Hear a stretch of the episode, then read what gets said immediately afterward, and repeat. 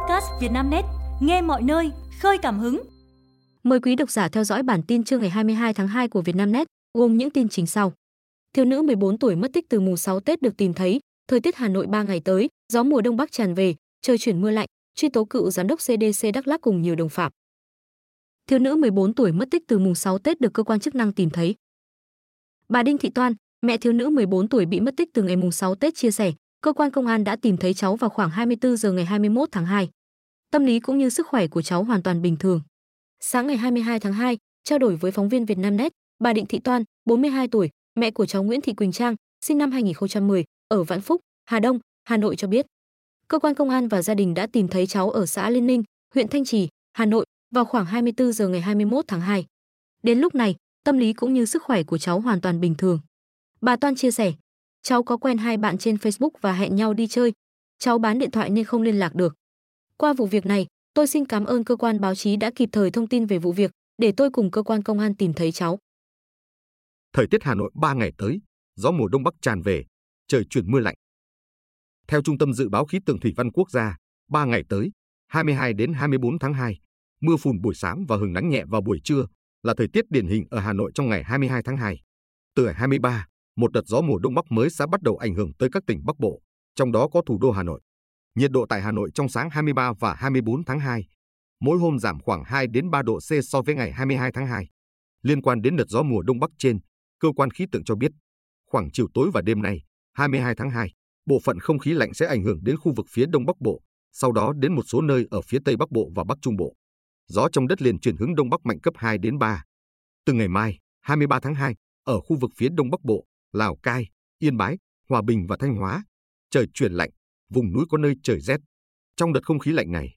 nhiệt độ thấp nhất ở những khu vực trên phổ biến từ 17 đến 20 độ, khu vực vùng núi Bắc Bộ từ 15 đến 17 độ, vùng núi cao có nơi dưới 12 độ. Giá vàng hôm nay 22 tháng 2 năm 2024, thế giới giảm, vàng SJC vẫn lừng khừng ở mức cao. Giá vàng hôm nay trên thế giới giảm nhẹ, do chịu áp lực bán ra sau 4 phiên tăng. Vàng miếng SJC trong nước cũng giảm, do sức cầu suy yếu sau dịp Tết và ngày vía thần tài. Đầu giờ sáng ngày 22 tháng 2, giá vàng 9.999 của SJC giảm 100.000 đồng một lượng ở chiều mua vào và bán ra so với kết phiên hôm qua, mất mốc 78 triệu đồng một lượng. Giá vàng 9.999 được công ty trách nhiệm hữu hạn một thành viên vàng bạc đá quý Sài Gòn SJC cập nhật lúc 8 giờ 30 phút và giá vàng 9.999 được tập đoàn vàng bạc đá quý Doji niêm yết lúc 8 giờ 37 phút, lần lượt mua vào và bán ra như sau. SJC Hà Nội 75 triệu 700 nghìn đồng và 77 triệu 920 nghìn đồng một lượng. SJC Thành phố Hồ Chí Minh 75 triệu 700 nghìn đồng và 77 triệu 900 nghìn đồng một lượng. SJC Đà Nẵng 75 triệu 700 nghìn đồng và 77 triệu 920 nghìn đồng một lượng. Doji Hà Nội 75 triệu 650 nghìn đồng và 77 triệu 850 nghìn đồng một lượng. Doji Thành phố Hồ Chí Minh 75 triệu 650 nghìn đồng và 77 triệu 850 nghìn đồng một lượng cảnh sát giao thông Nghệ An tìm thấy bé trai bị lạc lúc nửa đêm. Ngày 22 tháng 2, thông tin từ đội cảnh sát giao thông đường bộ 1, phòng cảnh sát giao thông công an Nghệ An cho biết, bố mẹ cháu bé N, M, D, năm vừa viết thư cảm ơn đội và tổ tuần tra cảnh sát giao thông trong lúc làm nhiệm vụ đã tìm thấy con mình bị lạc.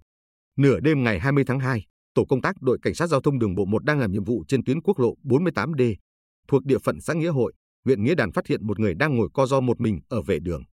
Tổ công tác dừng xe xuống kiểm tra, thấy bé trai 14 tuổi, gương mặt tiểu tụy, da tái nhợt vì lạnh và đói. Gác lại nhiệm vụ, tổ công tác đã dừng lại hỏi han và biết cháu đã đi lạc đường cả ngày, chưa được ăn uống gì. Tổ công tác đã cử cán bộ đi mua sữa và bánh mì cho cháu, đồng thời hỏi các thông tin cần thiết về lai lịch để tìm cách liên lạc với người nhà, cán bộ đội cảnh sát giao thông đường bộ 1 chia sẻ. Ngay sau khi liên lạc với bố mẹ cháu ở xã Nghĩa Tân, huyện Nghĩa Đàn, Nghệ An, được biết cháu V đã đi lạc lúc 15 giờ cùng ngày gia đình người thân đã chia nhau đi tìm nhiều hướng nhưng vẫn không có tin tức gì về con mình. Đến gần 23 giờ, tổ công tác đưa cháu về với bố mẹ. Gặp lại con sau một ngày tìm kiếm, thấy con đang được các chú cảnh sát giao thông chăm sóc. Bố mẹ cháu đã rất xúc động, viết thư cảm ơn lực lượng cảnh sát giao thông đang làm nhiệm vụ. Lộ diện đối tác mua tòa nhà tỷ phú giữa Hà Nội của Techcombank. Tòa tháp B Vincom 191 Bà Triệu, Hai Bà Trưng, Hà Nội được Techcombank mua lại từ Vingroup năm 2011. Năm 2012, ngân hàng chuyển trụ sở về đây.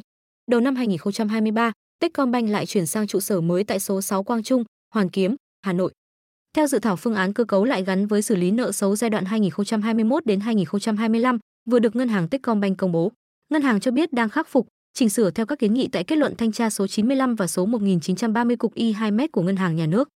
Techcombank cho biết, về cơ bản đã hoàn thành các kiến nghị nêu tại kết luận thanh tra, ngoại trừ một số kiến nghị như Đối với kiến nghị hoạt động đầu tư tháp B Vincom 191 Bà Triệu, Hà Nội, tầng hầm B1, B2, một phần mặt bằng tầng 1, tầng 2 khu thương mại Vincom 191 Bà Triệu, bất động sản 191 Bà Triệu. Theo ngân hàng này, sau khi Techcombank chuyển trụ sở chính từ địa chỉ 191 Bà Triệu về số 6 Quang Trung, Hà Nội, Techcombank AMC, công ty con của Techcombank về quản lý nợ và khai thác tài sản, đã tích cực tìm kiếm đối tác nhận chuyển nhượng bất động sản này. Kết quả, công ty đã tìm được đối tác là công ty Trường Thịnh và hai bên đang tích cực hoàn tất việc chuyển nhượng bất động sản 191 Bà Triệu. Trường Thịnh là một doanh nghiệp hoạt động trong lĩnh vực xây dựng, giao thông, du lịch, bất động sản. Doanh nghiệp do ông Võ Minh Hoài làm chủ tịch, là chủ đầu tư khu du lịch Sun Spa Resort tại Quảng Bình, đồng thời là đơn vị khai thác khu du lịch Động Thiên Đường thuộc quần thể rừng quốc gia Phong Nha Kẻ Bàng. Vụ vi phạm đấu giá đất ở Đông Anh, thêm hai cán bộ Hà Nội bị truy tố. Hồi tháng 1 năm 2023, Viện Kiểm sát Nhân dân thành phố Hà Nội đã hoàn tất cáo trạng truy tố cựu Chủ tịch Hội đồng Quản trị Công ty Cổ phần Tập đoàn Dược phẩm Vmedimax Medimax Nguyễn Thị Loan về tội vi phạm quy định về hoạt động bán đấu giá tài sản liên quan đến sai phạm trong quá trình đấu giá quyền sử dụng khu đất phía Đông Nam, thôn Cổ Dương, xã Tiên Dương, huyện Đông Anh còn có 8 người khác bị truy tố cùng tội danh trên. Các bị can này gồm Nguyễn Quang Hưng, Phó Tổng Giám đốc Công ty Cổ phần Đầu tư Bất động sản Thanh Trì, Phó Tổng Giám đốc Công ty Cổ phần Tập đoàn Dược phẩm V Medimax, Tạ Thị Vân, Tổng Giám đốc Công ty Cổ phần Đầu tư Bất động sản Bắc Từ Liêm, Nguyễn Xuân Đức, Phó Tổng Giám đốc Công ty Cổ phần Đầu tư Bất động sản Mỹ Đình, Tổng Giám đốc Công ty Cổ phần Tập đoàn Dược phẩm V Medimax 2, Nguyễn Thị Diệu Linh, Tổng Giám đốc Công ty Cổ phần Thẩm định giá và Đầu tư Hà Nội, Nguyễn Ngọc Thắng, Phó Tổng Giám đốc Công ty Cổ phần Thẩm định giá và Đầu tư Hà Nội, Nguyễn Đức Phương, Thẩm định viên Công ty Cổ phần Thẩm định giá và Đầu tư Hà Nội, Trần Công Tuyên, trưởng phòng quản lý khai thác hạ tầng và giải phóng mặt bằng thuộc Ban quản lý dự án Đông Anh, Hà Nội, Vương Thị Thu Thủy, chuyên viên Ban quản lý dự án huyện Đông Anh. Sau khi Viện Kiểm sát Nhân dân thành phố Hà Nội chuyển hồ sơ sang Tòa án Nhân dân cung cấp để đưa. Truy tố cựu giám đốc CDC Đắk Lắk cùng nhiều đồng phạm. Sau khi tạm ứng sinh phẩm, hóa chất, vật tư của công ty Việt Á để phục vụ xét nghiệm COVID-19, cựu giám đốc CDC Đắk Lắk đã chỉ đạo cấp dưới hợp thức hóa thủ tục thanh toán gây thiệt hại cho nhà nước gần 7 tỷ đồng. Hôm nay 22 tháng 2, thông tin từ Viện Kiểm sát Nhân dân tỉnh Đắk Lắk cho biết, vừa ban hành cáo trạng truy tố 5 bị can của Trung tâm Kiểm soát Bệnh tật CDC Đắk Lắk về tội vi phạm quy định trong đấu thầu gây hậu quả nghiêm trọng.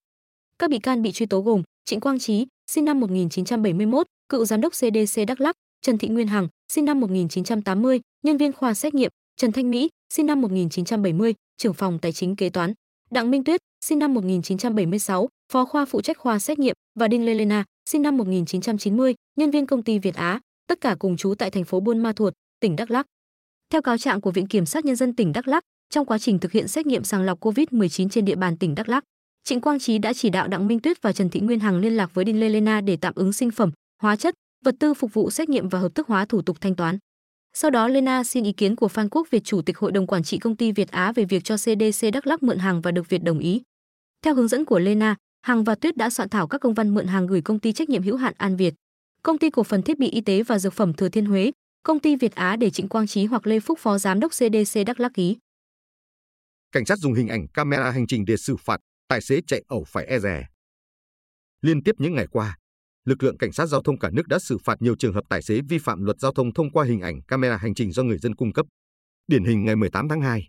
sau khi tiếp nhận thông tin từ mạng xã hội đăng tải clip phản ánh ô tô khách vượt không đúng quy định trên tuyến quốc lộ 14, đường Hồ Chí Minh, đoạn qua huyện Đắk Song, tỉnh Đắk Nông, phòng cảnh sát giao thông công an tỉnh đã xác minh và làm việc với người điều khiển phương tiện. Lực lượng cảnh sát giao thông đã lập biên bản xử phạt tài xế L, 5N, 48 tuổi, trú tại tỉnh Gia Lai, với lỗi vượt xe tại đoạn đường có biển báo hiệu có nội dung cấm vượt. Cũng từ hình ảnh do người dân phản ánh, hồi 16 giờ 5 phút ngày 18 tháng 2, ô tô có gắn camera hành trình đang lưu thông trên đại lộ Thăng Long, đoạn qua nút giao đường 70, Nhổn, Hà Đông, ghi lại cảnh nam thanh niên nằm ra yên xe máy gây mất an toàn giao thông. Sau một ngày, đội cảnh sát giao thông đường bộ số 11, phòng cảnh sát giao thông công an thành phố Hà Nội đã xác định được người điều khiển phương tiện là B, T, S, 27 tuổi, quê tại Nghệ An. S khai nhận khi đi xe máy từ siêu thị Big C qua hầm Chu Trung Hòa và đại lộ Thăng Long đã nằm ra yên xe để điều khiển. Đội cảnh sát giao thông đường bộ số 11 đã bàn giao vụ việc cho công an quận Nam Từ Liêm tiếp tục điều tra, làm rõ. Đào, phở và piano vượt mặt phim 400 tỷ mai ở dạp chiếu hot nhất Hà Nội. Sức nóng của phim lịch sử Đào, phở và piano vẫn chưa có dấu hiệu hạ nhiệt, dù Trung tâm chiếu phim quốc gia Hà Nội vẫn liên tục tăng thêm suất ở phòng chiếu lớn nhất, lên đến hơn 400 chỗ. Lượng khán giả có nhu cầu xem phim vẫn rất đông, trong khi dạp tăng từ 3 lên 18 suất chiếu một ngày, so với thời điểm nào, phở và piano mới ra dạp vẫn không thể đáp ứng hết được nhu cầu xem. Dù Hà Nội đã có thêm hai dạp chiếu của Beta Cinema tiếp nhận đào, phở và piano, nhưng chừng đó vẫn là chưa đủ với lượng khán giả muốn thưởng thức bộ phim này.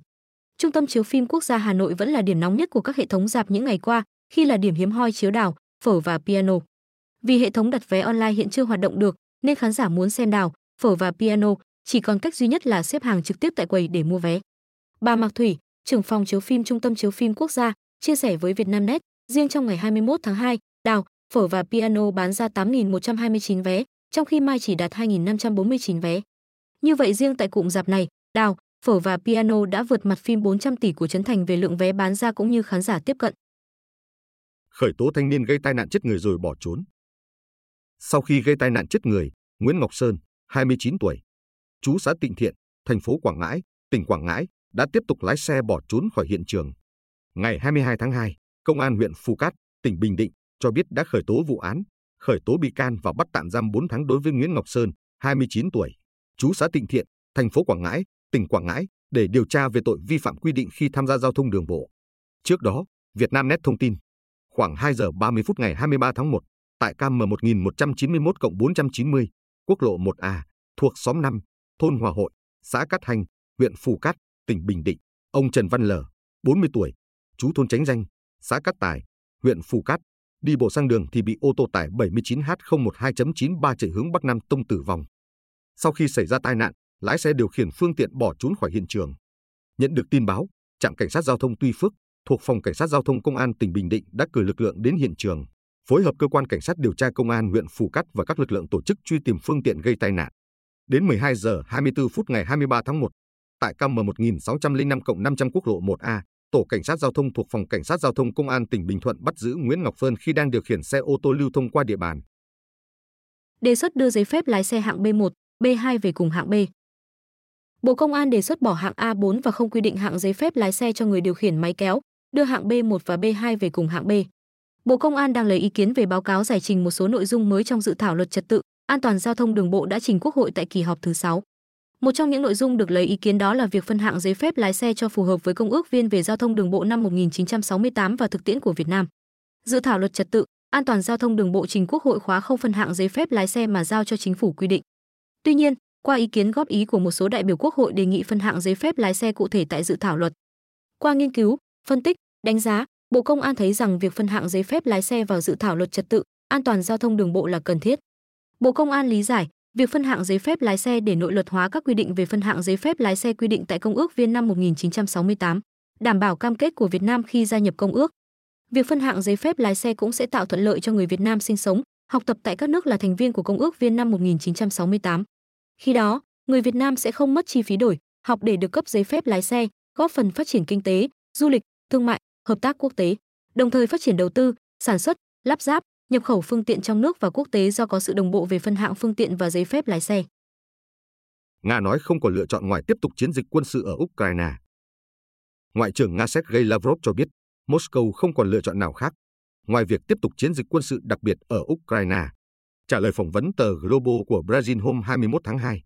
Ngoại trưởng Lavrov tuyên bố cả Ukraine và các nước phương Tây ủng hộ Kiev đều không sẵn sàng chấm dứt tình trạng thù địch chống lại Moscow. Để hòa bình được duy trì ở Ukraine, ông nói giới lãnh đạo Ukraine phải quay trở lại trạng thái trung lập, phi khối và phi hạt nhân, cũng như chấp nhận thực tế lãnh thổ mới. Theo ông Lavrov, khi phát động chiến dịch quân sự đặc biệt ở Ukraine gần 2 năm trước, Tổng thống Vladimir Putin cho biết Nga muốn tìm cách phi quân sự hóa ở Ukraine, và mục tiêu này cho đến nay vẫn không thay đổi. Ngoại trưởng Nga nói thêm, chính nguyện vọng muốn gia nhập NATO của Ukraine là lý do khiến Nga triển khai chiến dịch quân sự. Ngoài ra, Điện Kremlin coi việc liên minh quân sự do Mỹ dẫn đầu tiếp tục mở rộng hoạt động về phía đông là mối đe dọa lớn đối với an ninh quốc gia. Ông Lavrov cho biết, Nga sẵn sàng tìm kiếm một giải pháp ngoại giao ở Ukraine. Tuy nhiên, cả Kiev và phương Tây đều không có thiện trí chính trị để giải quyết xung đột. Ngoại trưởng Nga nhấn mạnh giới lãnh đạo Ukraine và những người ủng hộ đang tập trung vào việc thúc đẩy công thức hòa bình của Tổng thống Ukraine Volodymyr Zelensky, tạo ra tối hậu thư không thể chấp nhận được đối với Nga. Ông Lavrov cũng cho biết, giới chức Ukraine và phương Tây đã thẳng thừng bác bỏ bất kỳ đề xuất nào khác để chấm dứt tình trạng thù địch. Do đó, chúng tôi không còn lựa chọn nào khác. chiến dịch quân sự đặc biệt sẽ được tiếp tục cho đến khi đạt được mục tiêu, ông Lavrov nói. Quý độc giả vừa nghe bản tin podcast thời sự tổng hợp trưa ngày 22 tháng 2 của Vietnamnet, được thể hiện qua giọng đọc AI của VB. Bản tin được phát sóng hàng ngày lúc 12 giờ trưa. Mời quý vị và các bạn chú ý theo dõi.